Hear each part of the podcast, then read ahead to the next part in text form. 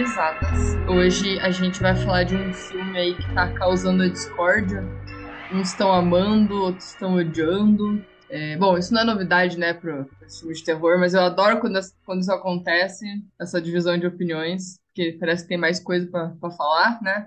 E, e para conversar comigo sobre esse filme, tá aqui uma figura já carimbada no podcast, Daniel Medeiros, seja muito bem-vindo. Olá, Isa, muito obrigado aí pelo convite. Eu sei lá que vez que é essa que eu já tô participando. do, já perdemos faz... as contas. É, perdemos as contas. Então, depois do tempo a gente para de contar também, porque tu já participou várias vezes do Sete Marte também, então, uhum. né, acaba juntando uma coisa só.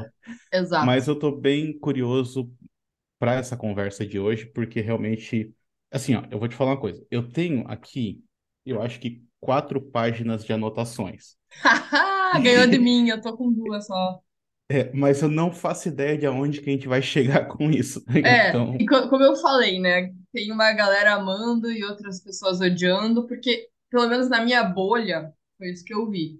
É, uma galera xingando e falando que o filme era muito pretencioso, que o filme é, ou, ou, até, tipo, simplesmente um hate gigantesco, né? Que chato, o filme nada a ver, não sei o quê, uma bosta, um lixo. E outras pessoas gostando bastante. Então, geralmente, quando isso acontece, dá mais vontade de ver, sabe? É... E de falar sobre também, né? É, porque eu, fiquei, eu fico pensando, cara, por que, que dividiu tanta opinião, né? Eu vou ter que ver isso aí. E, e não é quando só a galera fala mal, aí você meio que perde a vontade, né? Como tava essa divisão, eu falei, nossa, mas o que, que a pessoa tanto amou nesse e uma outra odiou tanto me o mesmo filme, né? Uhum. Muito doido isso. Por sinal, tu já falou o nome do filme ou ainda não? Não, eu não falei.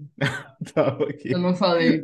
Mas, né, a galera vai saber. Tá escrito. Tá escrito, tá escrito, mas eu vou falar. É, o filme é o The Out Warriors. Ele tá datado como 2022, mas assim, pra gente ele, ele apareceu só esse ano, né? É, ele é um filme que foi dirigido, escrito e estrelado pelo Rob Benfit. É um filme de baixíssimo orçamento. Né? E é basicamente um found footage que conta a história de, de alguns amigos que vão gravar um videoclipe no deserto de Mojave, né? É, uhum. enfim, a, a, história é bem básica. E ele é realmente um found footage raiz, né? Tipo, mas só que não são fitas, né? São cartões de memória encontrados. É, e assim, a entrevista que eu vi, o, o diretor fala que esse filme, a história desse filme partiu do título e não o contrário. Eu não sei se você viu isso. É, isso é engraçado, né? Que é um processo criativo meio peculiar, eu diria. É, porque ele, ele, ele diz que gosta muito da palavra The Outland. E daí ele, ele adaptou para a palavra Outwaters, que não tem uma tradução definida, não é uma palavra com uma tradução, né? E daí ele criou o filme a partir do título do filme. E, enfim, achei curioso. É, e ele fez isso com outro filme que ele tem também, que tá engatilhado, já que eu vou falar mais no final, daí né, na parte do, dos próximos trabalhos dele e tudo mais. Mas é um filme que também já tá no meu radar, esse diretor, nas entrevistas, ele me passou uma vibe meio de, de perdido, assim, de tipo, ah, eu vou testar isso aqui para ver se dá boa. É, mas ao mesmo tempo ele me, ele me pareceu bem consciente no que ele tava fazendo, sabe? Então quando as pessoas falam que ele que o filme é pretencioso, eu acho que é bem o oposto, sabe? Não sei, não sei. Não, é, eu não, eu não vi dessa maneira de ser algo pretencioso e tal, porque eu achei até um filme, um filme bem simples, né? É. é. ele, ele disfarça um pouco a narrativa dele para parecer que é algo complexo, quando na verdade ele está mostrando algo bem simples. Assim, tem, existe uma estrutura narrativa muito muito bem delimitada no filme dele, tanto é que existe tipo as três a divisão dos três cartões, né? Então, uhum. é tipo assim, é como se fosse primeiro ato, segundo ato, terceiro ato. Então, apresentação, desenvolvimento, conclusão, tá tudo ali. Só que a maneira como ele mostra acaba, tipo, confundindo um pouco mais, mas eu não acho que ele tenha tido muita pretensão no que ele fez. Eu acho que é um uhum. negócio um pouco mais direto. E, pessoalmente, eu gostei bastante do resultado. Então, não, não vejo dessa maneira. Mas eu concordo contigo nessa questão da maneira como ele se porta nas entrevistas, porque é um negócio meio estranho. Porque, não sei, acho que se tu viu as mesmas entrevistas que eu vi, é, é um negócio que era feito pelo Zoom, normalmente ele é. participando é. de, algum, de algum podcast, alguma coisa. Exatamente. Então, E aí já é um negócio bizarro da maneira como realmente é da maneira como ele se porta, porque tu vê claramente que ele tá olhando pro computador dele na entrevista, só que a câmera tá filmando ele de lado, então fica parecendo que ele não tá olhando para a cara das pessoas que estão entrevistando Também. ele. Então é, é, é um é negócio. estranho Eu, tipo, eu vi duas entrevistas diferentes e ele tá na mesma posição com a câmera no mesmo lugar também, sabe? Então, é a maneira como tá o setup do computador dele. Então fica parecendo que ele tá um pouco distante de quem tá entrevistando. E aí também, enquanto os caras vão fazendo pergunta para ele, às vezes ele não entende a pergunta, ou às vezes, tipo, ele para um tempo para pensar e depois ele fala que não sabe o, o que responder em relação àquilo. Então, é algo que é muito simples mesmo, tipo, da abordagem dele mesmo, né, para esse filme, da maneira como ele foi fazer. Então, tem, tem vários momentos que ele fala que. Eu achei isso muito legal também. Que ele fala que ele tava. Ele filmou tudo, ele tava editando.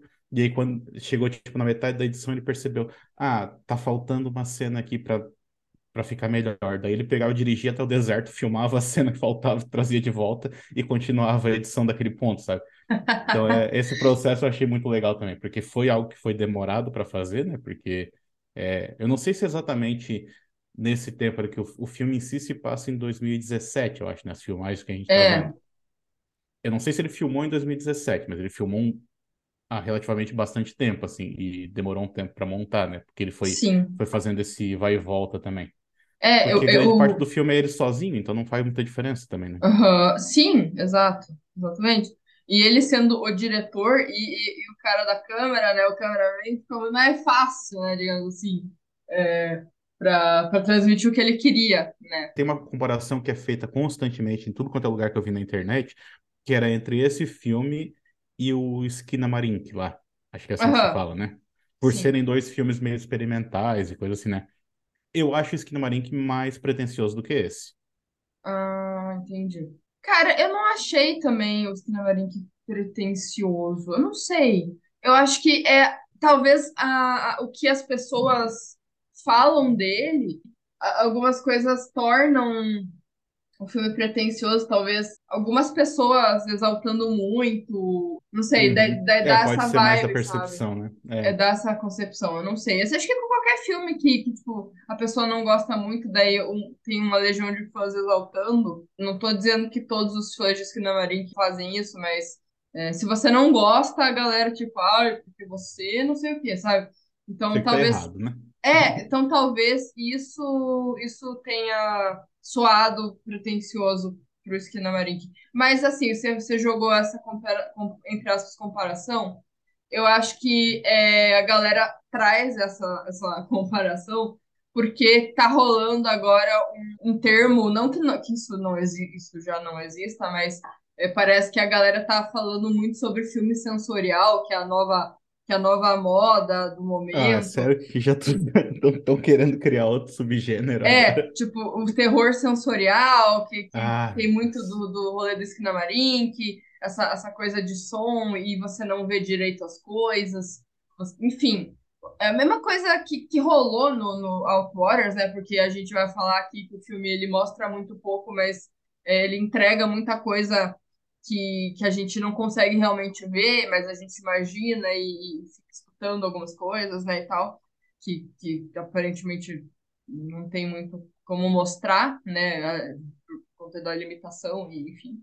Mas é, eu, eu acho que é mais isso, sabe? Então rolou muito esse negócio de, de, eu, de eu ler no, no Twitter, principalmente coisa do, do terror sensorial e ai meu Deus, tá na moda. Então acho que é por isso que, que a galera tá meio que, que comparando, ou, entre aspas, né? Eu acho que é mais pela questão do experimentalismo, né? Da, da É forma mesmo. experimental. Mas eu aí, em disso. relação a- ao experimentalismo em si, eu diria que o Skinamarink é mais experimental do que esse daqui.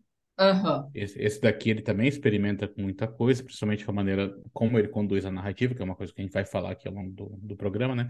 Mas, eh, como eu disse, esse aqui ele ainda tem uma historinha que ele tá contando. 911, what are you reporting? Can you hear me?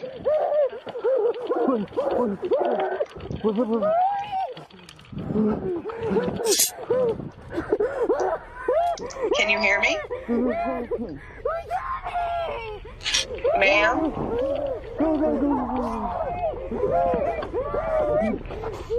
Mesmo a gente dissecando o filme e a galera que não não viu o filme escutar isso aqui, tipo, não tem. Eu acho que esse episódio não vai estragar a experiência da pessoa, porque é muito difícil. É, não tem como você entender exatamente o que acontece nesse filme, a gente conversando aqui, entendeu? A gente pode É. falar, ó, tem um negócio ali, só que é, é meio. Você tem que ver pra entender, sabe? Então é por isso que eu falo que não, não tem como estragar a experiência, porque a gente não. Não, exatamente, É. porque assim, para poder falar sobre o filme, a gente vai tentar às vezes simplificar muita coisa que no filme é apresentado de outra maneira, como eu falei É. dessa questão da sinopse. A Sim. sinopse é bem fechadinha, só que tipo assim, da maneira como acon- acontece no filme, é Uhum. tudo muito picotado. Então assim, não tem como a gente estragar a experiência, porque o que a gente está fazendo aqui é simplificando algo que é apresentado de maneira muito mais complexa. Exatamente, é, é, exatamente. Tanto é que assim, eu, eu, eu, eu falei, eu não entendi esse filme da primeira vez que eu vi, eu não entendi nada. Eu, eu fiquei pensando, será que o cara quer passar alguma coisa mesmo? Ou ele só jogou um amontoado de, de, de som e, e- e imagem e foda-se, entendeu? Tipo, sabe, eu fiquei pensando sobre isso. O que que aconteceu aqui? Aí eu falei, não, eu vou ver esse filme de novo. Eu vou ver, e daí eu vi e, e eu consegui captar mais coisas e eu vi que, tipo, não era só um amontoado de coisas aleatórias que não, não significavam nada, né? Mas tu Então- chegou a alguma conclusão específica, tipo, ou, ou não? Eu entendi algumas coisas, principalmente na- quando começa o filme, na abertura, na, na, na ligação lá, eu, ela fala um negócio que eu fiquei, epa, mais pra frente também tem um negócio que, que, dá, que, que reforça mais essa minha teoria do começo, mas depois a gente fala. Só que assim, é, quando você, é, voltando um pouco ali no, na- no contexto do, do, do filme e tal, é, ele, na, na entrevista ele também fala um negócio que, que eu achei bem interessante. Que ele, é, ele não usou essas palavras, mas eu entendi como se fossem inspirações indiretas para o filme dele. Que ele fala que do massacre da Serra Elétrica, muito assim pela estética, que ele fala estética empoeirada, deserto Hum, né? Que é uma coisa que ele falou que ele ama muito. E quando eu, eu vi esse filme, ele me soou, mesmo, principalmente aquela atriz, a Michelle, que faz o papel da Michelle, ela me soou Hum, muito uma, verdade. uma atriz dos anos 70, sabe? Tipo, e é, me parece um passou pouco muito essa vibe. protagonista do massacre mesmo. Me, me passou muito essa vibe, sabe? De Massacre da Serra Elétrica. E ele fala do Willow Creek, que ele. Ah. Eu não sei se você viu essa entrevista, mas ele disse que foi o melhor found footage desde A Bruxa de Blair. E daí Sim, que inspi- daí inspirou ele a fazer esse. Tipo assim, não que ele tenha tirado alguma coisa do Willow Creek necessariamente pra pra fazer o filme, mas que ele falou, poxa, esse filme é muito bom. Me deu vontade de fazer um filme, um found footage que, por causa do Willow Creek, sei lá. E eu achei É, legal. Willow Creek também é bem. Experimenta bastante com a linguagem É. também, né? Que é uma coisa que a gente comentou no, no episódio que a gente gravou aqui sobre Sim. criptozoologia, né? Aham. É, é, é um filme que é bem, é bem experimental em alguns aspectos, assim, principalmente da maneira como ele conduz a narrativa, que ele guarda tudo pro final, assim, ele meio que não mostra nada até os 20 É, minutos finais. Então é, é, é- realmente faz, faz sentido. Um outro Sim. filme que eu vi ele, ele mencionando também é o The Hills Have Eyes, que é o quadrilha de ah, o nossa, é verdade. E tem esse visual bem poerento também, assim, tipo. E, inclusive, Uhum. foi isso que, que me atraiu quando eu fui, achar, fui encontrar mais coisas sobre o filme, que, que eu vi que ele se passava no deserto e tinha muita imagem de dia, né?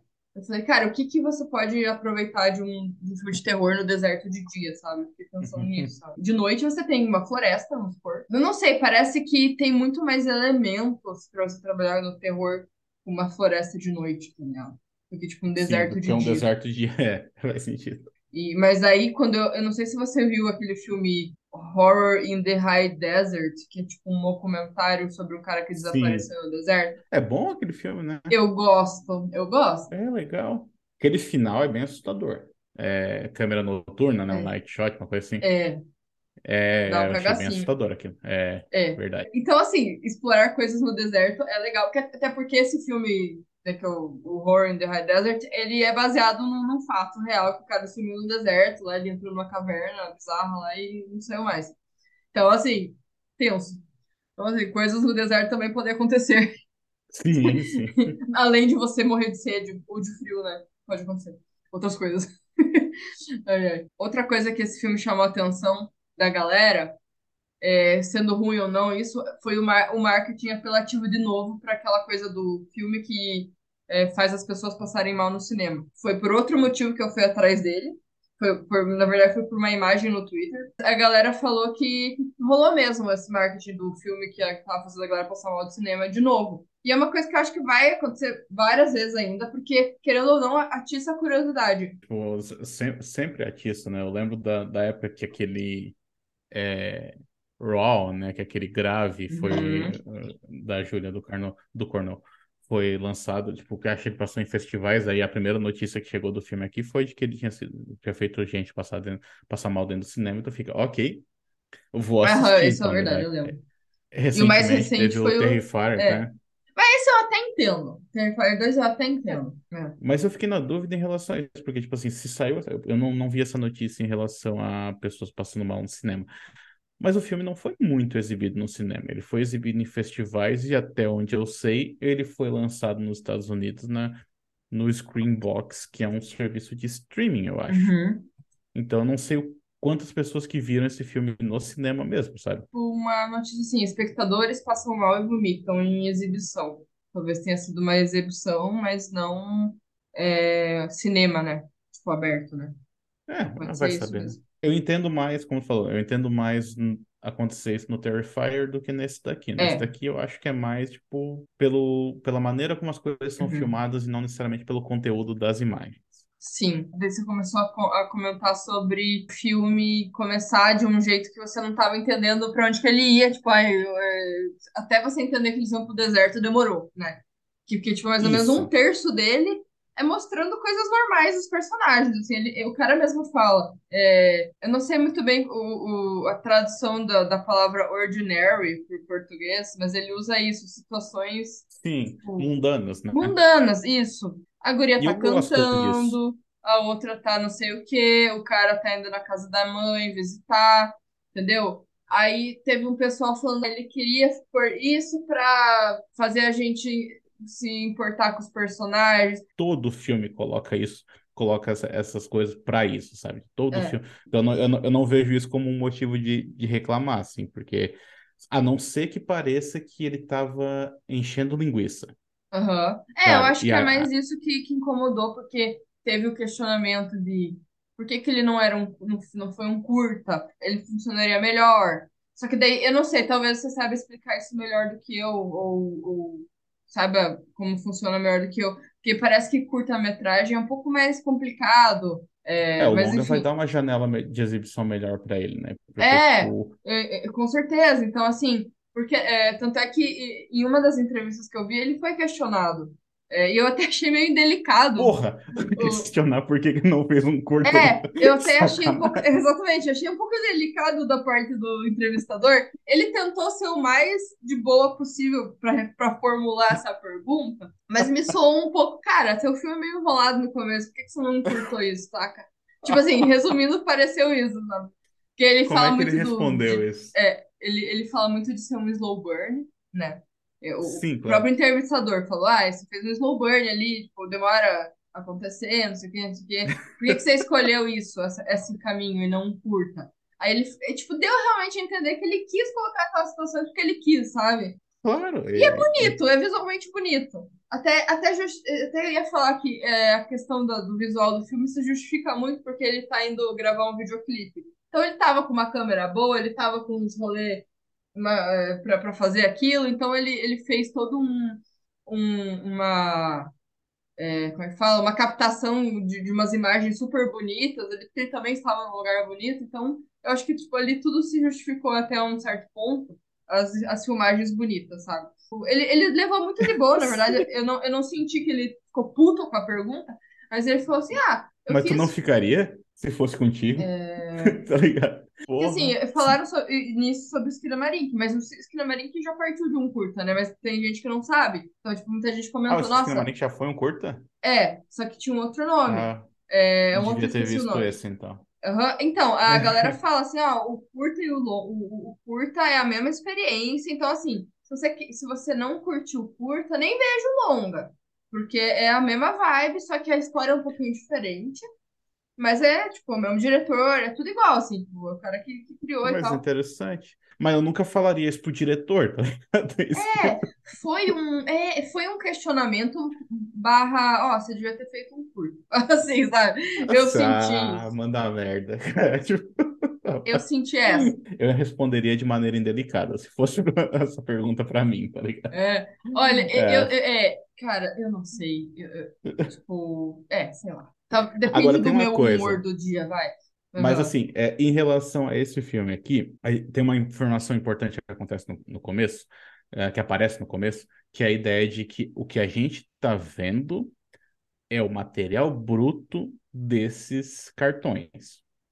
Aham. É, isso aparece ali. É algo que não foi editado e que está sendo apresentado de, de- de forma cronológica com base nas filmagens que foram encontradas. Aham. Ou seja, tipo, a gente está vendo o conteúdo total daqueles cartões, então não faz muito sentido tu cortar conteúdo, teoricamente, para tipo, priorizar a narrativa, né? Então, o filme, Sim. é, dentro da lógica do filme, é como se ah, ele foi visitar a mãe dele, ele, ele filmou algumas cenas enquanto ele estava visitando a mãe dele, e é isso, tá ligado? Tipo assim, não é, não é nem cenas que ele estava filmando, ele É, filmando aquele encontro tal. no contexto Então, vale, total, assim. é, exatamente. faz Então não tem sentido. muito.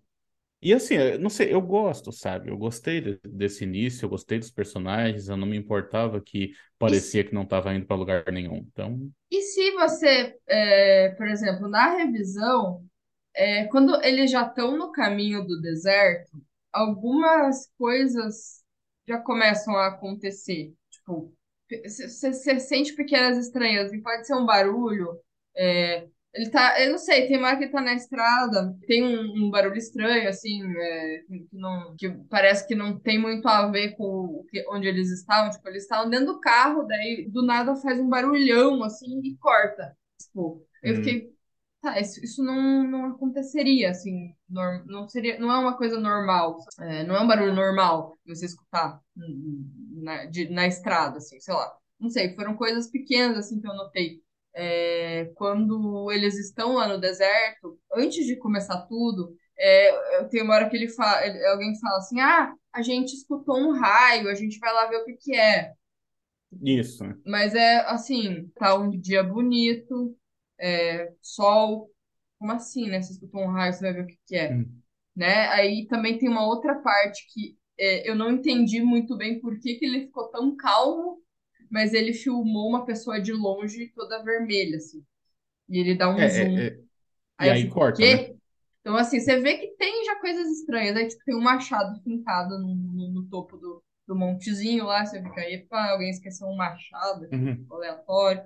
Então, você começa a, a- a- Tipo, tem coisas estranhas, mas, pare- é, tipo, o filme não, não, não, não dá tanta ênfase nas coisas estranhas do começo. Tipo, ninguém acha nada estranho ali. Só, só de noite, quando começam os barulhos, né? Mas antes, não, assim, sabe?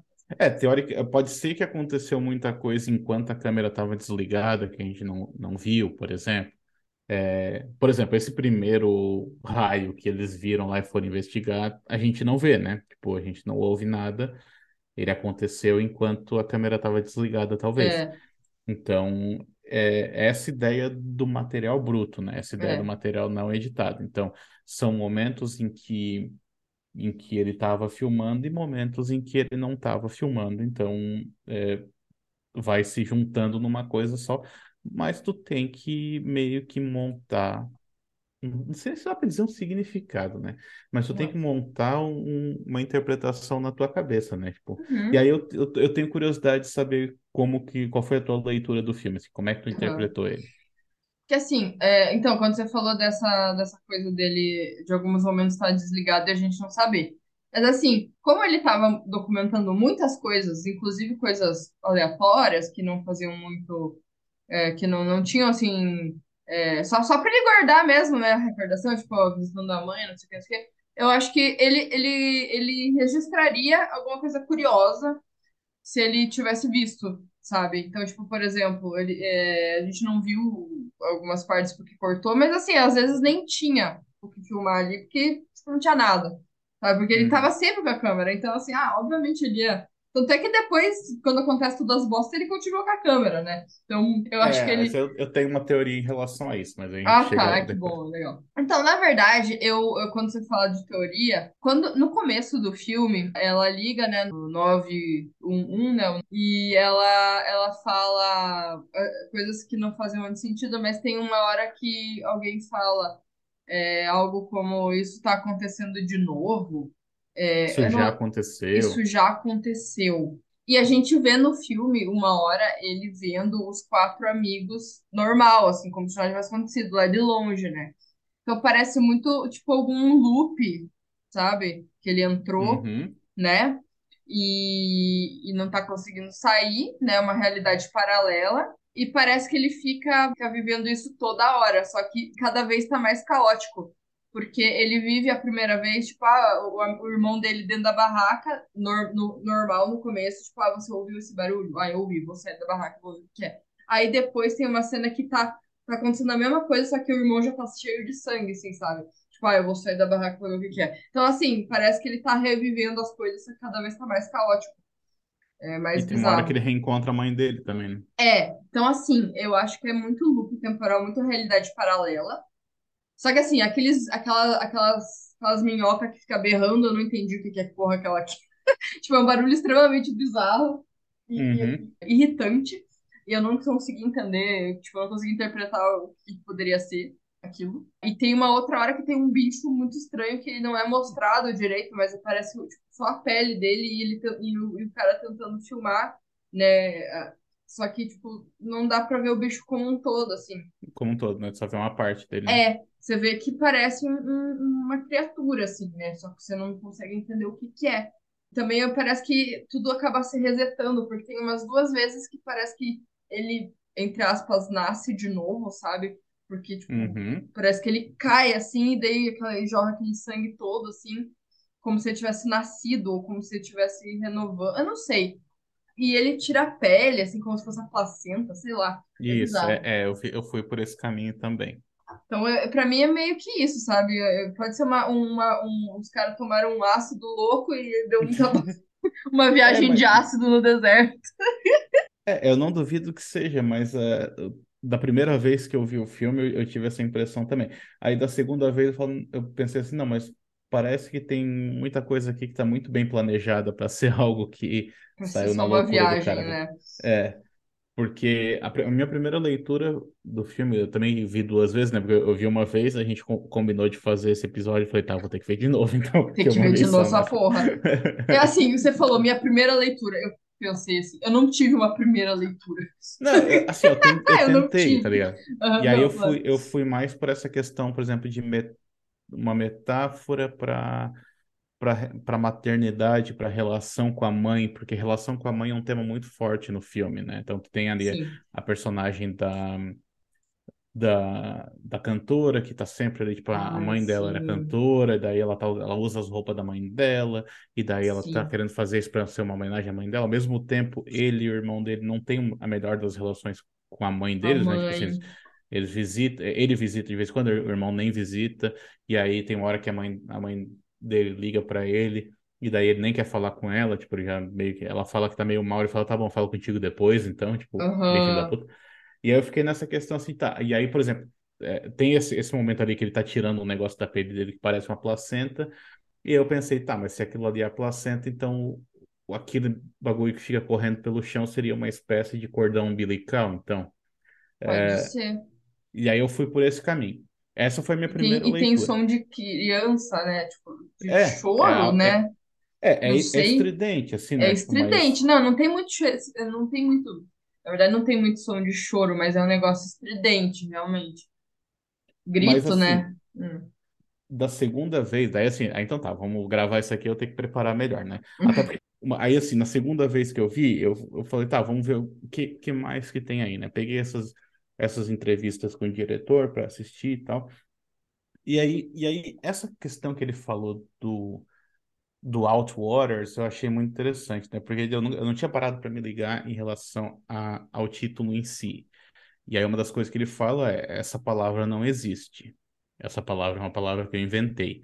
Ele até disse que depois que ele que ele criou isso, ele descobriu que Outwarders aparentemente é um sobrenome nos Estados Unidos, mas ele não sabia disso quando ele criou. Ah, é verdade, eu esqueci desse detalhe, ele fala mesmo. Mas a ideia principal, e aí ele fala, o nome veio primeiro, o filme veio depois. É. Então a ideia principal dele é. Ah, uma coisa importante, né? Ele falou que ele criou a partir do, do conceito da ideia de Outland, né? Outland seria uh, terra distante ou Uhum. terra de fora, assim, né? E aí É. ele substituiu land por waters, ou seja, terra por água, né? É, ele fala É. que Outlander é uma das palavras favoritas dele. Eu achei É. engraçado esse cara, é muito apegado a palavras, né? Sim, tá, o próximo filme dele também tem isso, né? Tem. Mas, mas aí, então, assim, eu fiquei com isso na cabeça, assim, tá, o cara inventou uma palavra e criou um filme em cima disso. Então, ele tá Sim. criando o, o filme em cima de algo que não existe.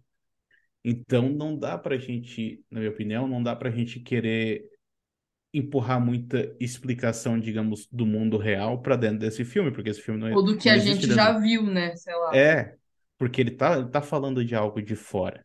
Então, ah, eu não necessariamente abandonei essa minha metáfora do, da maternidade, mas eu tentei incluir um pouco mais de, de, de informações ali, né? Então, por exemplo, Uhum. eu fui nessa ideia também do looping temporal, e eu acho que eles estão numa espécie de limbo, assim, numa espécie, quase que numa outra dimensão, e nessa outra dimensão, ela, essa outra dimensão ela não precisa é, seguir as mesmas regras do mundo real. Então, Aham. tem coisa lá que a gente não consegue explicar, mas que existe. Mas que ao mesmo tempo é, existe essa questão do looping temporal, né? isso, isso é evidente no filme, né? E existem também, tipo, representações disso que acontece ao longo do filme. Por exemplo, tem uma cena que ele meio que é, ele encontra a menina sozinha no deserto, ele começa a correr atrás dela, e, e aí ela sai correndo dele, sabe? Tipo, e, e ele É. tá correndo atrás dela, que é mais ou menos o que a gente viu numa cena anterior, que se passava de noite, que era ele correndo atrás do- do- das outras pessoas, pessoas fugindo e tal, né? Sim. Então é, é quase que o inverso daquilo, né?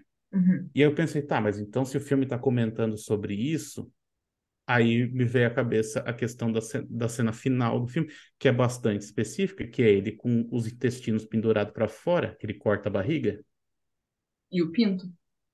É, também, mas aí ele sai, ele sai andando com o intestino pendurado, né? É o intestino que fica pendurado. É, ele sai tudo E é bem estripado. parecido com aqueles bichos que ficam correndo pelo, pela, Aham. pelo chão também. E eu pensei, tá, então se aquilo ali poderia ser uma espécie de manifestação visual daquilo que ainda vai acontecer, porque se ele tá vivendo nesse mundo aqui, tudo vai, sabe, o, o tempo não, não, não, é, não segue uma certa norma, não segue uma, cer- uma certa regra, e, tipo, ele tá- a gente está tendo é, indícios daquilo que ainda não aconteceu, daquilo que vai acontecer, ou daquilo que acontece o tempo todo. Muito Sim. basicamente foi, foi assim que, que eu li o Aham. filme, sabe? Então, tipo, de novo, a gente falou um monte aqui, mas na verdade a gente não chega a nenhuma conclusão, porque eu acho que nem essa, não é essa a ideia, né? Tipo, não... Com certeza. É, e Mas outro tem uma coisa Ah, só, só uma, uma coisa, ah, desculpa, claro, é, só tem uma coisa que me chamou a atenção da segunda vez que eu vi, que daí eu não sei se tu interpretou dessa maneira, mas tem a primeira vez que ele vê o cara com machado, Sim. e aí, aparentemente, um pouco tempo depois, esse cara com machado ataca ele. Uhum. Pra Sim. mim ali, eu não sei se tu, tu, tu viu dessa maneira também, mas pra mim ali, o cara com machado matou ele e assumiu o lugar dele. Eu também acho. Eu acho que, Ah, na tá. verdade, o cara com o machado é ele. É ele, pois é. Essa ideia que tu falou do renascimento dele, né? Que ele parece que renasce de outro, em diferentes momentos, é porque ele também tá morrendo em diferentes momentos, né? Então ele vai Uhum. Ele fazendo renasce esse duas vezes, parece. E, e antes dele renascer, parece que uma hora ele tá dentro de um túnel. E depois parece que. Eu não sei se é a essa é a ordem, mas tem uma hora que ele renasce depois de um túnel. E tem uma hora que ele renasce, parece que tipo, uma viagem meio. Parece estrelas, mas ao mesmo tempo não parece Isso, estrela. isso. né? Eu não sei o que que é aquilo, aqueles pontos de luz, mas tipo, lembra, né? Uma Sim, estrelas, sim. mas só que assim, tem um negócio nesse filme que eu também fiquei me perguntando. Tem umas horas que né, tem aqueles barulhos, né? O que hora parece raio e às vezes parece fogo de artifício, né? E também eu não consegui fazer uma ligação tão tão precisa assim com, com o resto do filme, mas é, você vê em alguns momentos um negócio que parece um foguete no, no céu, né? Não sei se você lembra disso. É, E É, daí não, eu também eu fiquei na dúvida porra, se era um foguete ou se era co- como se fosse um, um corte no céu, sabe? Porque ele parece estar parado. Um corte no céu. É, tu já viu aquele filme, ou já leu aquele conto do Stephen King chamado Fenda no Tempo? Não. É é uma novela, na verdade, né? Porque é um conto de quase 200 páginas, né? Tipo, não é bem um conto. Aham. Mas é, ele Uhum. fala, tipo assim, de um avião Uhum. que tá indo para um determinado lugar, né? Tipo, tá- sa- saiu de um determinado lugar, tá indo para um determinado lugar. Só que daí, tipo assim, tem vários passageiros que estão dormindo, do nada eles acordam e o avião tá quase vazio. Tipo, tem meia dúzia de Sim. passageiros só e não tem mais ninguém, tipo, no, no meio do voo.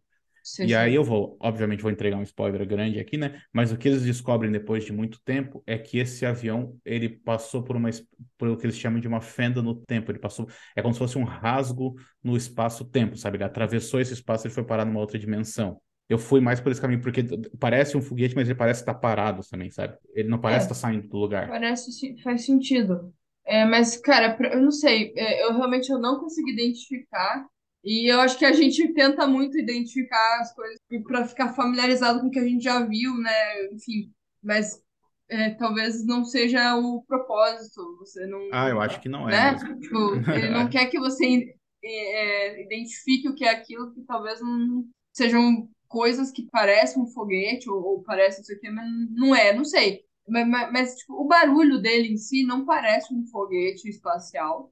Parece um. Como que é o nome? Parece Um raio, sinalizador, né? né? Sei lá, parece Ah, ah, tá, é esse daí. Mas os Né? outros barulhos, os, os outros barulhos que eles escutam durante a noite parece trovão mesmo, né? Parece parece trovão, algo exatamente. muito assustador, na verdade.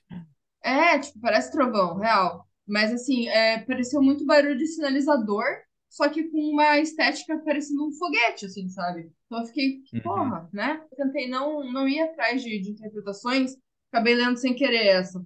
Que, que, tipo, eles tentaram colocar alguma coisa com alienígena no filme, mas eu não, não sei, eu não, eu não consegui ver isso, sabe? Tipo, É, é que não, assim, ai, não tudo, tudo que é estranho é ET, sabe? Ai, vamos É uma explicação tão, tão simples, mas tem uma cena no que filme que a gente não pode ruim, ignorar, sabe? mas é que tem uma cena no filme que me chamou a atenção, que ela passa bem rapidinho, que é uma hora que ele encontra uma placa no chão, É, no e final aí já. do lado tem uma, tem, é, e no- do lado tem uma máscara, uma coisa assim daquelas de gás, né? É, E aí é uma placa meio que dizendo pra, né, não, não vem pra cá, fica não, afastado, né, é, no trespassing, né? Algo assim, É. área restrita, eu acho. Então, Só assim, que daí dá eu fiquei entender. pensando nisso.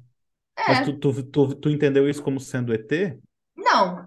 Na verdade, eu não Pra me mim, liguei com isso no filme. Pra mim era mais assim, tipo, esse tipo de coisa costuma acontecer por ali, então eles meio que criaram, um- botaram uma cerca Uma ao redor área. com a placa para as pessoas não entrarem, sabe?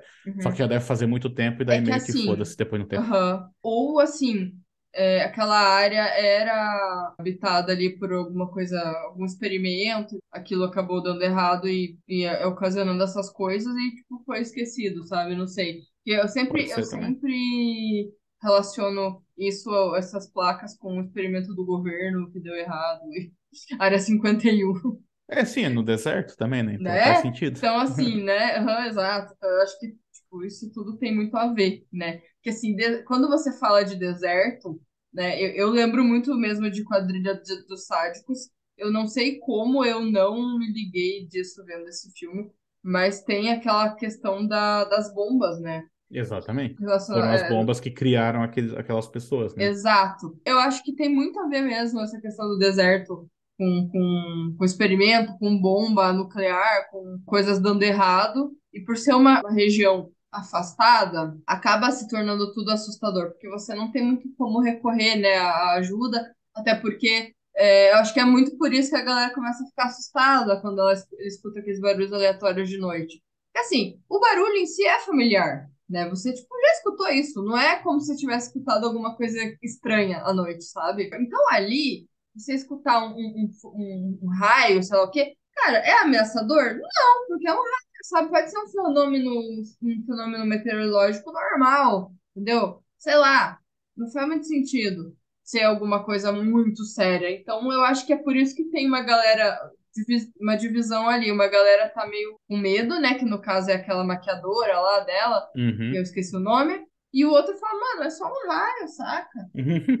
Mas assim, olha o contexto, você tá num deserto, tá escuro, tá, né? Enfim, você não sabe o que tá acontecendo ali. Eu acho que, que é, é compreensível ficar um pouco, um pouco assustado, sim. Agora que, que a gente entrou no, no papo de bomba e tal, né? Esse barulho pode realmente ser bomba, né? Testes ou coisa assim, né? Testes. de E, tipo, só Poderia ser. que não Mas ali acho que eles veriam alguma coisa, né? Alguma Só que aí que tá, forte. é aí que tá, tipo, pode ser que aquilo não esteja acontecendo na mesma realidade deles, Exatamente. né? Então aí eles só têm um resquício daquilo que, que tá Uhum. acontecendo em outro lugar. É, exato, um Porque não fica do claro É. em que momento que, que houve uma troca, assim, que saíram de uma realidade e foi para outra. Não tem, não fica claro isso, né? É, o em que- certo o que- momento ele vê umas luzes, É. algumas coisas, mas não sabe, né? Acho que a primeira, a primeiro resquício de que tá errado, tá acontecendo, tá tudo errado, é quando ele vê uma outra pessoa no horizonte lá, que tem meio que uma, entre aspas, tempestadezinha de areia, que, né, que eu falei ali Isso. que, tipo, tá tudo, É. parecia tudo ok, e ele vê uma pessoa de vermelho, que provavelmente é ele coberto de sangue, né? Uhum. E aí eu acho que o bagulho deu, já, já, já, já iniciou ali o, o problema. Só que assim, o, a intensidade. Só que assim, o negócio ele vai de 0 a 10 muito rápido.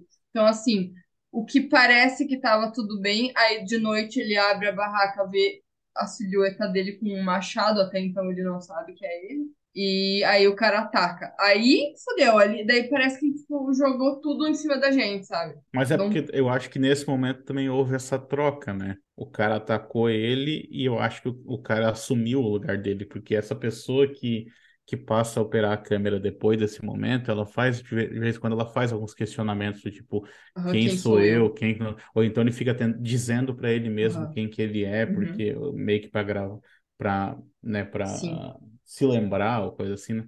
Então Cara, começa a ficar mais estranho por causa disso também, né? Porque houve essa, essa troca, houve esse, essa substituição, digamos assim, né? Sim. Então vai. Aí o estranhamento só aumenta, né? Tipo, A questão Uhum. é que, assim, o- qual é o, o, digamos, entre muitas aspas, assim, qual é o problema desse filme, entre muitas aspas? É que ele não segue essa estrutura narrativa convencional, assim, de um. Do, do cinema de terror ah, clássico, né? Que seria Uhum. o quê? Seria colocar algum personagem que ficasse questionando tudo que acontece para que os outros explicassem para esse personagem o que está acontecendo e, consequentemente, explicassem para o público também o que está acontecendo, sabe? Uhum. ele não faz isso, porque é, a partir do momento que rola essa substituição, o cara que assumiu o lugar dele já tem consciência de tudo que tá acontecendo, tá ligado? Então, tipo assim, não precisa ficar explicando pra ninguém. Ele, ele, ele faz alguns questionamentos pra si mesmo, mas ele meio que foda-se. Só que ele. E aí me parece que ele carrega a câmera mais como um instinto do que necessariamente como uma vontade de Tipo, capturar por que que ele imagem, tá sabe? fazendo isso? Nem ele sabe, né? É, nem ele sabe. Tipo, Então eu ele sei que carrega. eu tenho que fazer isso, mas eu não sei por que que eu tô fazendo. Porque no começo ele tava fazendo por um propósito, né? Tipo, Isso. Né? Faz sentido. Porque tem cena que claramente que parece que ele tá carregando a câmera, mas tipo assim, que ele tá com o braço esticado e a câmera tá quase pegando no chão, porque ele tá só carregando ela. Sim, Mas não necessariamente ele tá com uma preocupação de capturar Uhum. belas imagens ou coisa assim. Ele tá Exatamente. só levando ela porque era isso que ele tava fazendo antes. Então se Sim. torna algo automático, né? E isso ajuda muito a, a gente é, relevar as limitações do filme. Ele não quer mostrar, porque ele não quer estragar, sabe? Tipo, eh, talvez eh, ele não tivesse nem como mostrar isso por falta de dinheiro, mas assim, você, você inserir sons e, e coisas tipo. É, ai, o que é isso? O que tá acontecendo? E, e ai, me ajuda, não sei o que, algumas coisas assim. E, e as pessoas berrando por trás, assim, tipo, até a Michelle lá chamando a mãe, né? Uhum. Então, eu acho isso muito assustador, assim, sabe? Eu acho que tipo, dá um cagaço você não, não ter certeza o que que tá acontecendo, o que que esse povo tá vendo, né? E isso eu não sei por que que, que, que incomodou. Por que, por que que essa necessidade da galera de querer ver tudo, sabe? Eu não, não digo que seja a única opção, né? Mas, tipo, mas Aham. tem muita gente que, assim, se não, se viu alguma coisa que, é, e não entendeu o que viu, a reação inicial é dizer que não gostou, em vez de tentar entender. Então, por exemplo, Uhum. como a gente falou, ah, eu vi uma vez, não entendi porra nenhuma. Tá, eu vou ver de novo, então. É muito mais fácil dizer que não gostou. E eu não digo que todo mundo que vê esse filme duas vezes vai gostar, não é isso. Uhum. A questão é que, assim, por exemplo, como estão usando o argumento na internet aí de que ah, é um filme chato. Chato não é argumento. Não tem o que, não tem o que tu tirar dessa, dessa informação, tá ligado? É a mesma coisa tu perguntar pra uma pessoa assim: o que, que tu achou do filme? Achei bom. A Uhum. conversa acaba, tá? Não tem como tu sair daí. Então, tipo, chato não é argumento. Então, me diz o que que não gostou. E aí é, é o que a gente tá, tá fazendo aqui. Tipo, a gente tá falando sobre as coisas que chamaram a atenção, as coisas que gostou, as coisas que não gostou. Co- Coincidentemente, nesse caso, nós dois gostamos do filme, né? É. Mas eu lembro, por exemplo, quando a gente gravou sobre o Willow Creek, é, a gente teve uma discussão bem legal assim, porque tinha um outro convidado, nós dois gostamos do Willow Creek, ele não gostou, mas todo mundo Sim. argumentava em cima disso. Exatamente. Tipo, não funcionou pra ele por isso, isso e isso. Mas É, ele apresentava os tipo- argumentos de por que que não funcionou. É diferente simplesmente falar, eu Esse achei fi- chato. Esse filme, é, eu, eu só consegui ver de novo é, porque realmente o que eu vi em tela é, funcionou assim, sabe? Tipo, não, não foi um, um compilado de coisas maçantes ou é, desinteressantes pra mim, assim, sabe? Tipo, tudo ali pra mim tinha alguma coisa que eu queria entender, sabe? Me me atiçou a vontade de entender sobre, mais sobre ele, por isso que eu quis ver de novo, sabe? É, mas eu, eu conversei com pessoas que, tipo, eu não entendi o filme, mas eu não tenho vontade de ver de novo, sabe? Vai fu- Tipo, não, tranquilo, cada um, né? Realmente se forçar a ver uma coisa que não gostou. Não, não tem nem Né? porquê, né? Não. Eu não tenho vontade de rever o Skinamarink, sabe? Mas então, né? Eu vi, eu vi uma vez, é, eu né, fiz a minha leitura do filme e tal, não sei o que, pesquisei um pouco sobre ele e tal, mas cheguei à conclusão de que, olha, é, mesmo entendendo as coisas que ele, que ele, ele apresentou ali, da maneira como foi apresentado, não, não Tipo, não comprou do filme, é ba- mas Não. basicamente isso. É tipo, por exemplo, eu, eu vi duas pessoas falando de Skinamarink. Viram o filme juntas e uma falou assim: Eu amei, esse filme me pegou muito. Porque às vezes, às vezes é até questão pessoal, não, não necessariamente Pode o- ser. que o filme. Ah, o filme fala sobre. É, ai, não sei o que, e quando eu era criança aconteceu isso. Não, não por você se identificar com alguma coisa ali necessariamente, mas assim, às vezes o filme pega mesmo você. E, e, e, e outra pessoa falou: não, não, não rolou, não me pegou. Esse filme não me pegou. E ok, sabe? Não tem. Uhum. Porque se tu pega um filme assim, é, com a narrativa clássica e tal, tipo, as pessoas gostam, as pessoas não gostam, as pessoas argumentam em cima e, e, e tá de boa, tipo, é, rola uma discussão, né? O problema é quando se- um filme como esse, por exemplo, que ele foge da narrativa convencional, e aí é, eu sei, disso- é, tipo assim, a gente vê muito disso, porque tu também fa- faz isso, né? Tu vê muito found footage. Found footage tende a fugir um pouco da narrativa convencional. Então, as pessoas têm uma, uma reação muito mais extrema em relação a esses filmes, sabe? Sim. É, quando não gosta, não gosta com força, assim, sabe? Com É. ódio, assim. Então, e assim, não quer gostar de uma coisa, né? Cada um tem o seu gosto, né? Fica à vontade. Ah, a questão que a gente está discutindo aqui é que, assim, tipo, a gente está tentando ir um pouquinho mais a fundo e tentar entender o que que, que, que esse filme está querendo dizer, porque ele está Uhum. querendo dizer alguma coisa, não é, não é um mero amontoado de, de imagens bizarras, sabe? Muito provavelmente quem não gostou do filme e escutar esse podcast vai achar que a gente tá tirando leite de pedra, mas tudo bem. Ah, pode ser também, né? A gente pode estar mesmo. A gente É. faz, porque a gente, a gente, a gente às vezes grava sobre, eh, tipo, uma hora e meia para falar sobre um filme de menos de uma hora e meia, tá ligado? A gente fala mais É. sobre o filme do que o próprio que o, tempo do fi- filme. próprio Então, filme mostra. É, eu acho que é isso que é legal. Porque É claro que é. né, acaba aparecendo um monte de percepção. E outra percepção que as pessoas levantaram foi a do horror cósmico, que é muito tem daquela. também, né? é, da, daquela é, o mais popular, assim, né, que dá pra falar Lovecraft, que tem muita coisa da- nas obras dele que ah, é o indescritível, o, o- você é, não, não consegue descrever o que está acontecendo. E, e esse filme acho que trouxe um pouco disso, né?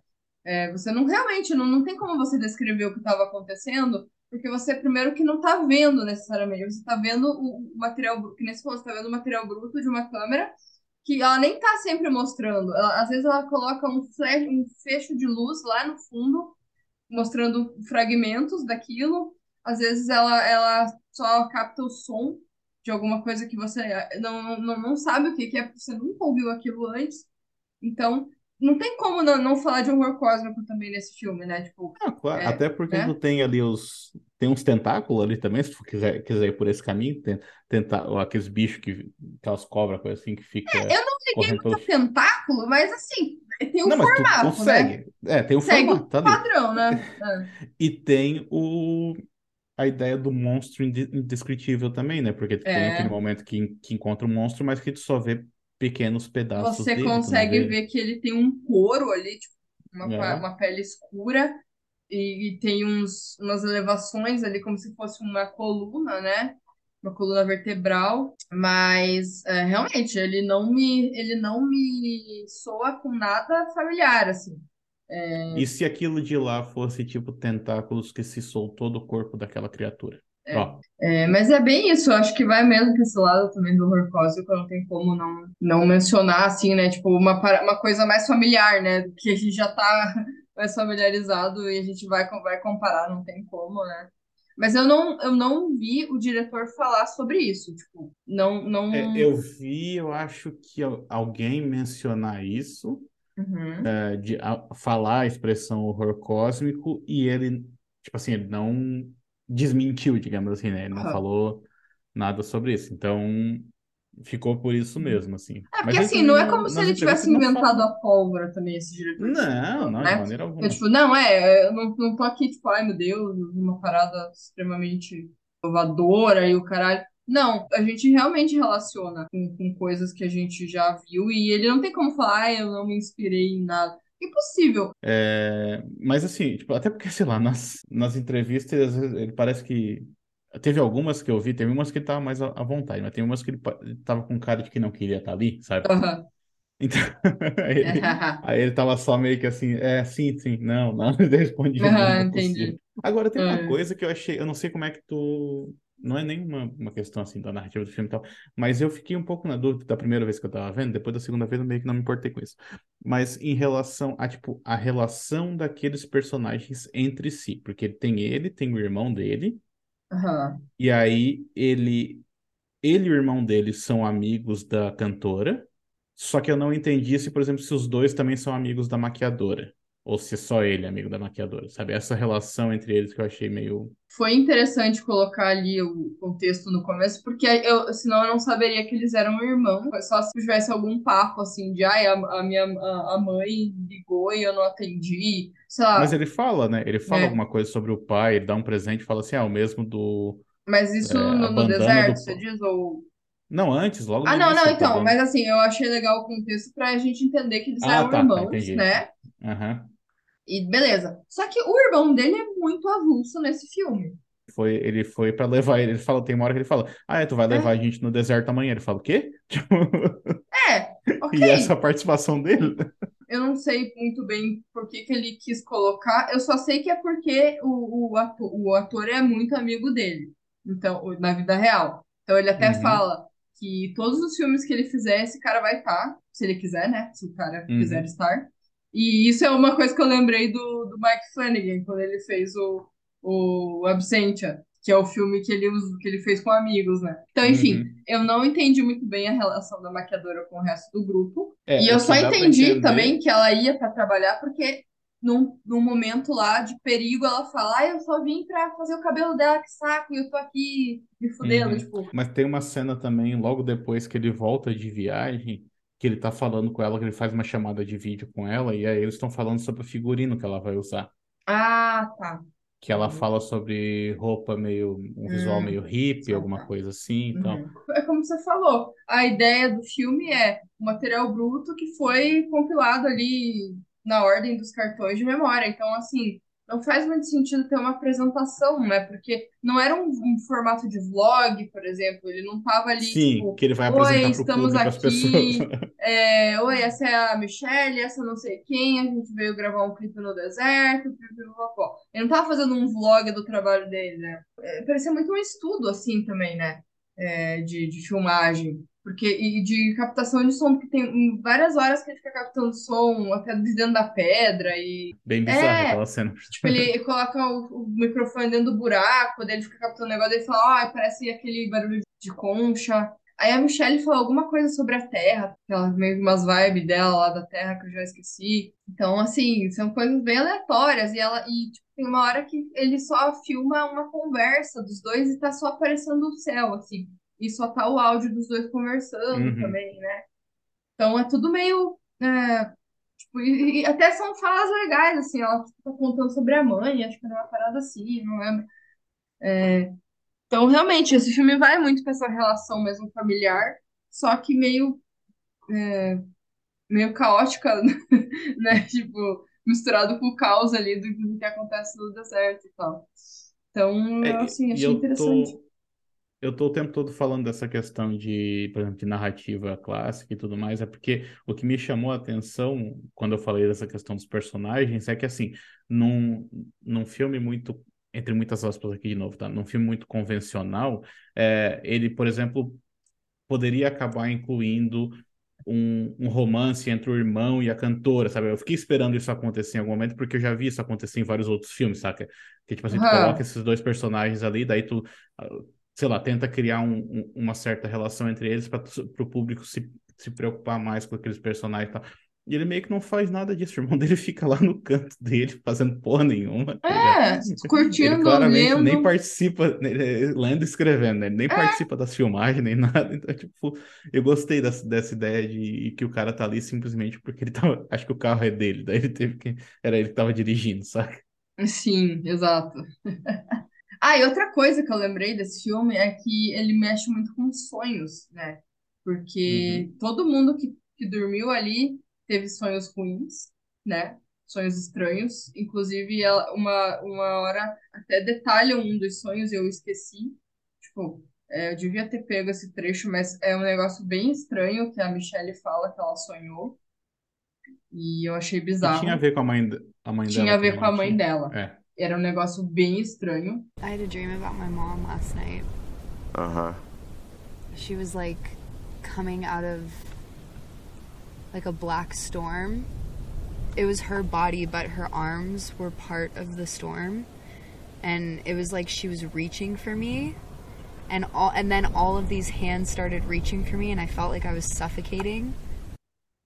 Pareceu muito ali que ela estava numa viagem espiritual com a mãe, até provavelmente em algum momento ela viu a mãe dela, né? Em alguma realidade, provavelmente. Só que a gente não tem muito o ponto de vista dela, né? É tudo o Rob. Seria interessante ter o ponto de vista dela. Porque, assim, até o próprio pôster fala. é, tem dois pôsteres que acabaram aparecendo mais. Um deles fala assim: é, veja o que tal pessoa viu, né? Uhum. Tipo, no ponto de vista do, do Rob, vejo o que o Rob viu. No ponto de vista da Michelle, vejo o que a Michelle viu. Só que a gente não vê o que a Michelle viu, Não, né? a A gente gente só vê o que a câmera viu, na verdade? Exatamente, exatamente. A gente não vê nem o que ele viu necessariamente, né? Mas só o que ele conseguiu produzir ali, que foram algumas coisas.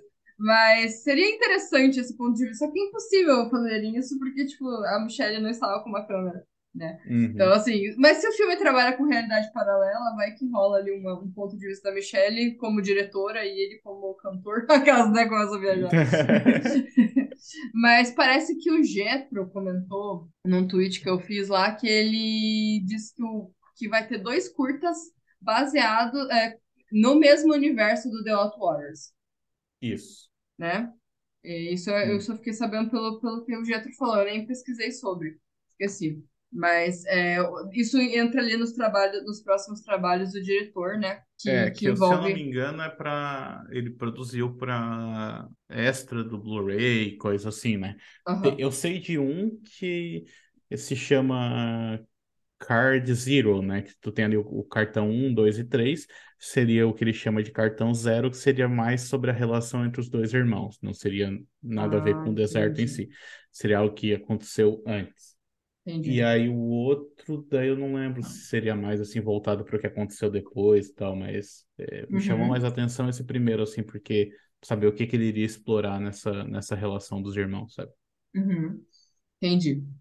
Bom, mas daí linkando com os trabalhos dele, a gente vai ter outro longa que já está engatilhado aí, que ele falou nas entrevistas, que inclusive ele já vai para festivais, eu acho que ele ainda não não está sendo exibido, mas acredito que esse ano já vai ser, né? Que é o The Kingsman Road, que ele disse que, vai, que não vai ter nada a ver com esse filme, né? Então, assim, quem odiou, boa notícia, quem sabe se você gosta.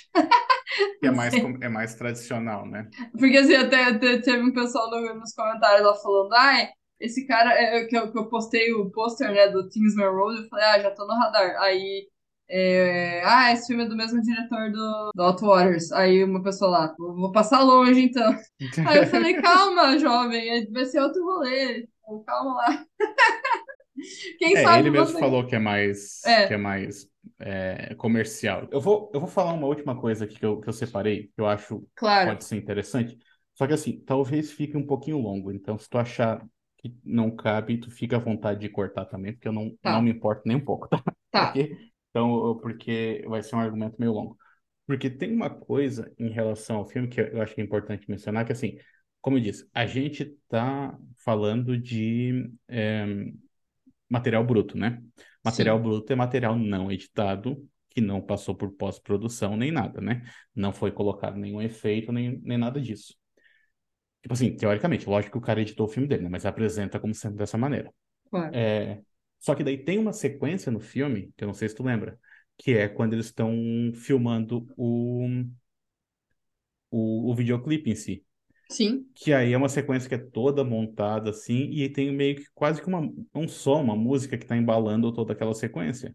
Que parece ser um efeito de pós-produção que está embalando tudo aquilo. Tem várias cenas que tem música tocando no ambiente, né? E aí o filme incorpora isso. Em vários momentos do filme. Tem, tem momentos em que eles estão é, ou ouvindo a menina cantar, ou então eles É. estão na casa dele, que daí ele tá dançando lá pra uma música que tá tocando no rádio. Assim, mas no deserto tinha música? Não tem música especificamente, mas na cena que ele tá filmando o videoclipe, tem um, um- quase que um som ambiente que vai embalando todas as, as cenas que ele tá filmando, só que são takes diferentes que ele tá fazendo de diferentes ambientes, e o som é o mesmo, o som se mantém o mesmo, sabe? Como se fosse algo contínuo. Será E ele que até não. fala em certo momento que o som da câmera tá meio estranho, alguma coisa assim. Aham. Então, Cara, é, eu fiquei pensando assim, é, será que ele, eles escutavam aquilo? Então, aí é que eu vou entrar na, na questão. Por isso que eu digo que, que é um pouquinho, é um pouquinho longo isso. Aham. Porque daí, assim, quando eu estava fazendo minha pesquisa de mestrado, eu me deparei com, com um artigo de uma autora chamada Nessa Johnston,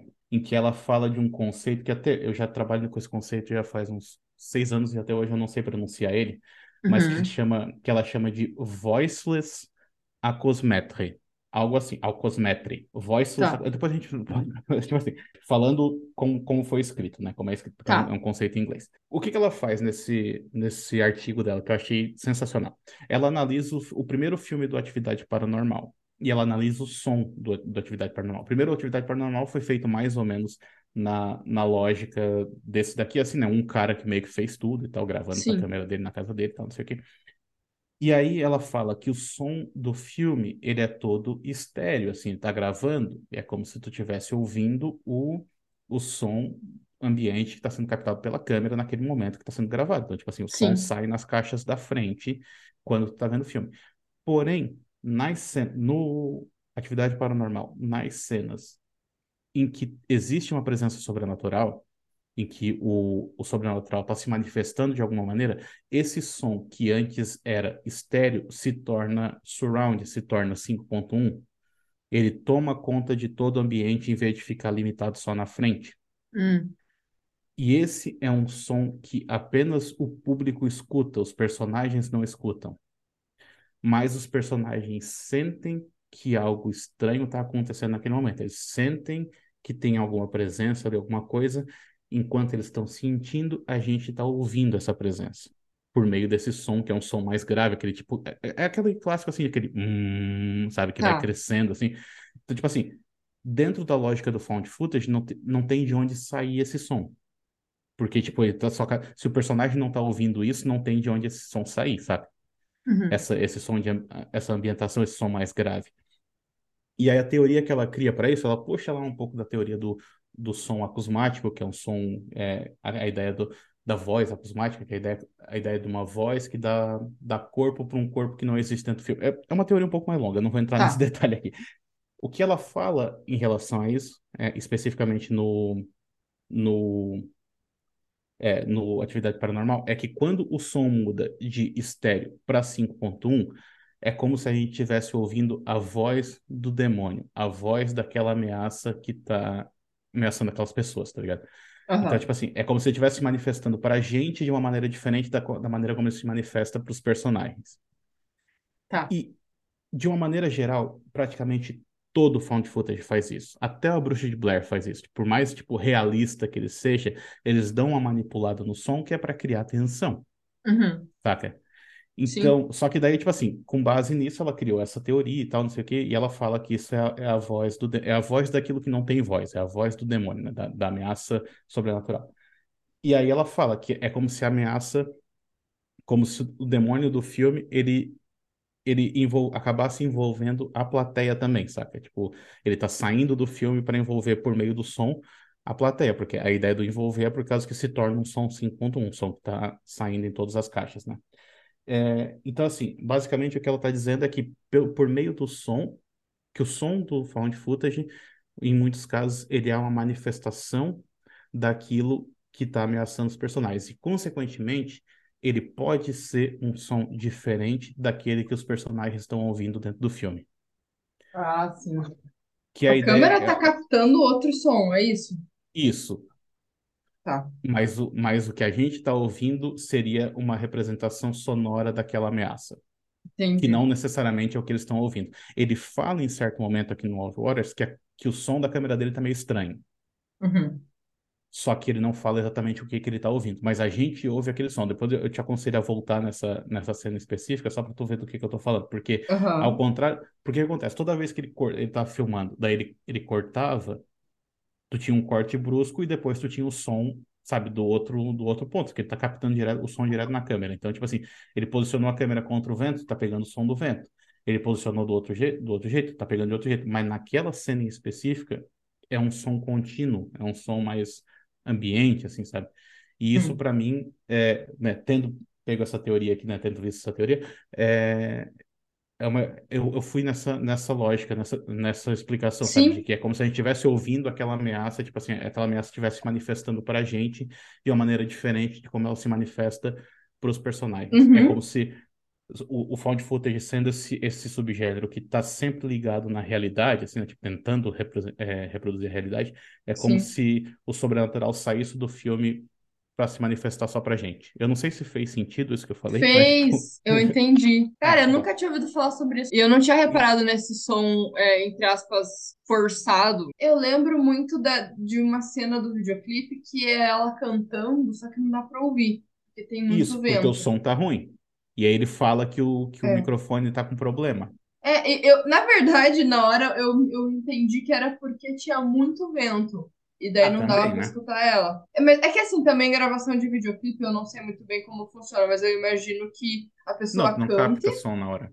É, exato, aham. Então por isso que eu também fiquei pensando nisso. Que, mas eu realmente eu não, não conhecia essa, essa, essa teoria, esse artigo, então tipo, fez muito mais, fez bastante sentido. E uma vez que tu nota isso, tu começa a notar isso em todo found footage, porque todo found footage faz isso. Ele se utiliza desse, de um certo som é, mais grave, assim, para criar tensão, sabe? Só que teoricamente não tinha de onde sair esse som, porque, sabe, tipo, não tem como tu colocar. Teoricamente, não tem como tu colocar um efeito sonoro em algo, um efeito sonoro de pós-produção em algo que, em uma filmagem que foi encontrada. Claro. Mas o, até a, a Bruxa de Blair faz isso em um único momento. Tipo, tem uma cena da Bruxa de Blair, que, é, que é a cena final, que é quando a personagem tá descendo lá na, no porão daquela casa, lá onde, ela, onde vai acabar o filme, né? Só naquela cena tu vê que tem um som grave que tá acompanhando ela, que tá criando aquela ambientação e tal, tipo... Mas tem também, tipo, desde, Sim. desde a Bruxa de Blair já estão usando esse, esse, esse som, saca? Então, aí ela, ela percebeu isso e criou essa teoria que eu acho muito legal, que eu uso até hoje. Então, então faz sentido o que eu falei lá no começo, quando. Agora eu já não lembro que parte, mas quando eles estão no carro e acontece deles estarem. Que eu falei, que no caminho eles eh, acaba surgindo um som assim que ele vai aumentando e daí corta, sabe? Eu não sei exatamente que Isso. parte, mas eu acho que é é um take que tá filmando o irmão dele. Eu acho que o irmão dele tá dirigindo, né? É, e daí é Mas, realmente mas é um som naquele caso, crescente. tu acha que. Oi. Mas naquele caso, tu acha que eles perceberam esse som ou Não, não. Ah, tá. Não, Então é não isso. perceberam, porque faz todo sentido, tipo, é, eles não estavam achando nada estranho ainda naquele momento. Ah, tá. Então, assim, É na que assim, segunda vez que eu vi, relação. eu Ah, já tá, tentei pegar, captar possíveis estranhezas em momentos é, que eu achava que, que o filme poderia querer passar alguma coisa. Tipo, não, não necessariamente, né? Tipo, eu só consegui é, ver isso no caminho mesmo do, do, do, que eles estavam indo, porque as coisas já começaram a ficar estranhas. Porque, pô, aquele som não faz sentido. Eu pensei, cara, que Uhum. porra de som é esse? Sabe? Mas para os personagens não tava estranho.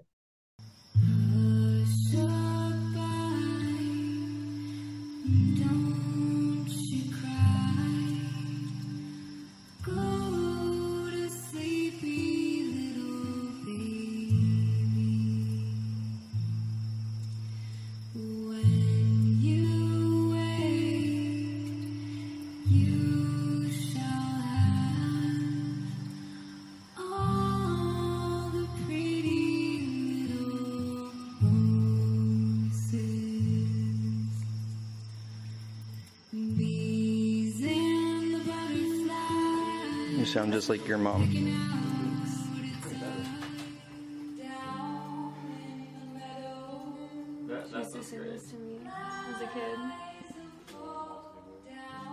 Bom, eu acho que a gente já falou bastante, né? já deu. A gente já, já- tá falando há mais tempo do que tem a dura... o filme tem de duração. É, Tá. exato. Como sempre, né? A gente dá uma, uma estendida no papo. É, mas assim, você que ouviu até aqui, é, se você percebeu mais coisas nesse filme que a gente não falou, enfim, não, ou. Enfim, observações que a gente não, não comentou aqui. Conta aí o que, que você percebeu desse filme, se você tirou alguma outra teoria, né? Porque eu tô muito afim de saber essa, ah, o, que, que, o que, que o pessoal achou, né? O que, que, o que, que a galera conseguiu tirar desse filme, porque eu acho que ele realmente é muito aberto à interpretação. Então eu quero muito saber a opinião da galera. Comenta, pode ser no Twitter, onde for, comenta aí. É, bom, como eu falei, eu já tinha falado do- do- do- dos trabalhos do diretor, né? Dos próximos. É, fiquem ligados aí, né? Quem gostou, ou até quem não gostou, né? Mas eu vou Né? colocar na descrição aqui para vocês. Agora, e assim, é, eu, eu gostaria de falar um pouco do filme Horror in the High Desert, que foi o filme que eu comentei lá no começo, né? Que eu queria trazer como indicação, porque ele, ele tem algumas. Me, me lembrou um pouco pela questão do deserto, óbvio, né? E, e de como é, é possível, sim, fazer um filme de terror no deserto, e tirar algumas coisas interessantes, né? Porque ele é um mockumentário, ele também, né? Ele vai para lado do found footage, mas pro mockumentário. E esse filme, ele, ele, é, ele é baseado em, em fatos reais mesmo, né? E Sobre um cara que ele tinha esse mesmo comportamento do, do personagem ali, de sair explorando, é, sem avisar para onde ia, e indo em lugares muito estranhos e lugares que as pessoas que, que seguiam ele é, indicavam. Então, porque ele tinha um canal no YouTube, né, esse cara. Eu vou até deixar o texto que eu fiz aí para vocês, falando melhor, mas esse, esse cara, ele tinha um canal no YouTube, ele fala muito que ele encontrou um lugar muito estranho e ele ficou muito mal perto daquele lugar, ele achou estranho, não queria nunca mais voltar lá, não- ele não sabe explicar por que ele achou aquele lugar tão estranho. E a galera ficou atiçando, ô, cara, vai lá, porra, você não vai lá, Comentários cara? do YouTube, né? É, nisso. porra, cara, vai lá, vai lá, cara. Aí ele pensou assim, ah, tá, eu vou. E aí ele nunca mais volta. E é a mesma coisa que acontece com o personagem, acho que é Gary o nome do personagem desse filme. E ele vai para um lugar que, só que não é uma caverna. Eu não vou contar, né, obviamente, o que, que ele viu, mas é, é tipo daquele filme assim, tem lugares que é melhor você não descobrir, sabe? Então, aí assim, é, eu- durante a conversa eu comecei a anotar algumas coisas aqui, tipo de filmes com temática similar, assim, para poder indicar, né? E eu, Aham. eu anotei, eu anotei três, eu vou indicar, na verdade, só um, mas eu queria mencionar os outros também, porque é, eu acho que, né, fica com mais dicas aí, quem quiser. Tem um que eu sei que eu acho que tu já viu também, que inclusive eu peguei de indicação aqui eh, do Horrorizados, da Monique, que foi o The Lost Vlog of Ruby Rio. Não vi, 2020. Ah, tu não viu esse? Tá, Não. então foi a, a Monique que, que Foi. indicou. Provavelmente. Que daí que tem essa ideia de é, são youtubers que vão é, pro meio do mato e dá um monte de merda lá no meio do mato, basicamente, né? E daí eles meio, ficam meio presos, é, sem conseguir sair. Parece que rola também um pouco de um é, de algumas temáticas que são similares às que a gente vê aqui. Eu não vou entrar muito em detalhe porque eu não quero é, estragar a experiência. Esse é um filme bem divertido. Aí eu cheguei à minha indicação mesmo. E a minha indicação é para aquelas pessoas que não gostaram desse filme, que acharam chato. Aí eu falo assim, rapaz, tu achou esse filme que a gente tá indicando chato? Então tu nem, nem passa perto desse que eu vou indicar agora. né? Se tu, se tu achou The Water Waters chato, não passa nem perto desse, que é um se chama Toad Road, É. 2012. Esse sim, tipo, é, ele tem muitas das mesmas é, temáticas que a gente vê aqui desse tal de Uhum. horror sensorial, assim, só que a gente tá falando de um filme de 2012, tá?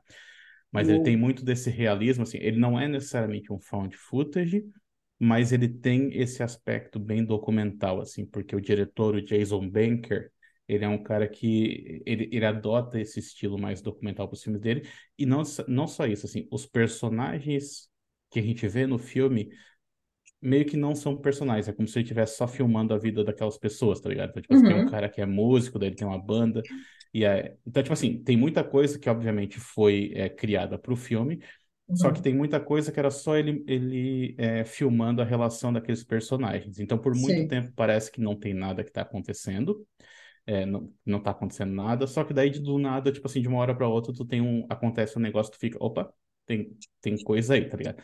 Só que, de novo, não é o tipo de filme que se preocupa em explicar muita coisa, tu termina com mais perguntas do que respostas, e ele é um filme desconfortável para ver.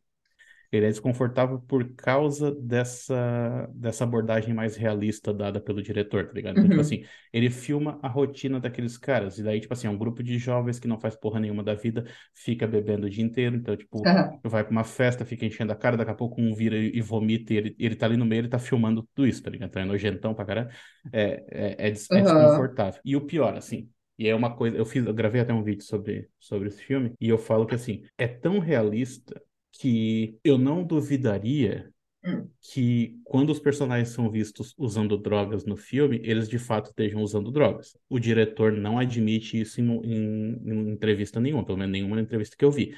Mas todo o resto é tão realista que eu não duvidaria que isso também é. O que é um problema quando tu descobre que a protagonista do filme morreu de overdose pouco tempo depois de Ah, filmar. aham. Talvez por isso que ele não fale muito sobre isso. É um filme que eu lembro quando, quando eu gravei com, com, a, Monique ele pro Sete Marte, tipo assim, a gente falou, a gente falou um tempão sobre esse, sobre esse filme e a gente ficava, chegou no, no final da, da discussão, assim, chegou no momento da discussão que a gente falava assim, ah, mas gostou do filme ou não, ou não gostou? A gente chegou à conclusão de que, assim, meio que não importa gostar do filme, que é algo diferente disso, tá ligado? Tipo, não, não se trata de gostar ou não gostar, acho que é, é algo que tá além disso, é uma experiência desconfortável, basicamente, sabe? Uhum. E aí, quem Tipo, quiser ele passar não por foi isso, feito pra ser amado e nem odiado. Ele só tá é, é mais fácil ser odiado do que ser Aham. amado, eu diria isso. Sei. Ele é mais, assim, voltado para essa linguagem mais documental. Então, parece que tu tá só acompanhando um grupo de jovens drogados e coisa assim por muito tempo. Só que daí tem uma hora que eles falam de que existe uma estrada que passa pelo meio do deserto e que supostamente se tu atravessar essa estrada num determinado horário, fazendo determinada coisa, tu vai chegar às sete portas do inferno, a primeira das sete portas do inferno. Basicamente é Entendi. isso. Tipo assim. E aí alguém resolve, a menina resolve fazer isso enquanto está chapada. Uhum. Só que Entendi. assim, ó, eu tô falando isso, isso vai acontecer lá por uma hora de filme, tá ligado? Tipo, é isso que eu digo da, da narrativa dele, que é, é bizarra. Então, Entendi. mas é isso. Bom, Essa é a minha dica. Ok. Bom, assim, temos aí dicas diferenciadas. E ao mesmo tempo tem esse negócio de personagens perdidos no meio do nada, coisa assim, né? Então acho que Uhum. faz sentido. Certo. Bom, eu acho que, assim, quem gostou ou não do The Outwaters pode se aventurar aí nesses três, ou um desses, né? Mas agora chegou a hora. Quem não conhece você ainda, Daniel, é, fala um pouco aí sobre, sobre seus trabalhos na internet, o que você faz pra galera conhecer. Ah, beleza. Sempre bom, né? Fazer Sempre o, bom o fazer jabá. jabá. Bom, eu tenho, eu tenho um blog chamado Sete Marte, que eu tenho já, sei lá quanto tempo, acho que uns 10 anos já, pelo menos. Uhum. É, e aí, depois de muito tempo, resolvi é, transformar ele também em podcast. Então, tenho um podcast chamado Sete Marte. E depois de mais tempo ainda, ou seja, só recentemente, é que eu resolvi também fazer um canal no YouTube chamado Sete Marte, porque aparentemente esse negócio de YouTube é algo que veio para ficar, né? Então, tô pegando, tipo, o final do bonde, assim. Mas tá lá, então, é, se inscreva lá no canal, tô sempre... O, o canal, especificamente, é, eu falo, meio que falo só sobre terror, enquanto que no podcast e no, no, no blog eu acabo falando sobre outros gêneros também, então, né? Tipo, não, não, não me limito só ao terror. É, além disso, eu também participo do podcast lá do site Boca do Inferno, que é o Falando do Diabo. E aí, a cada 15 dias, nós estamos lá também conversando sobre filmes de terror e coisa assim. Bom, galera, mas também não deixe de seguir a gente lá nas redes sociais. Eu tô mais ativa no Twitter, Horrorizadas PC. Tem lá o, o Instagram, que é o Horrorizadas Podcast. Bom, esse episódio vai sair no mês de março ainda, então eu tô, tô com uma parceria com o, com o Brazuca Trash, pra galera que gosta de camiseta, de filme de terror. Tem lá o- um desconto especial pra galera do Horrorizadas, que, que tá rolando aí um, um desconto de 20% nas camisetas, mas é só no mês de março. Então, a galera que quiser comprar uma camisetinha vai lá. E o site, né, que, que a gente tenta postar aí um por semana, agora com duas novas redatoras, a Malu e a Mika, horrorizadas.com. Mas eu acho que é isso, galera. Se você escutou até aqui, muito obrigada. E comenta aí o que você achou do filme, né? Pra gente saber se você gostou, se você não gostou. Vai que você não gostou e escutou isso e mudou um pouco a percepção. Ou você agora odeia mais ainda o filme. Também conta A gente pra gente. argumento pra tu odiar mais o filme, né? Tudo bem também, não tem problema. É, vai que, né? Às vezes a gente só piorou o filme pra você. Tá tudo certo? Obrigado por ouvirem até aqui. Até mais. Tchau, tchau. Tchau, tchau.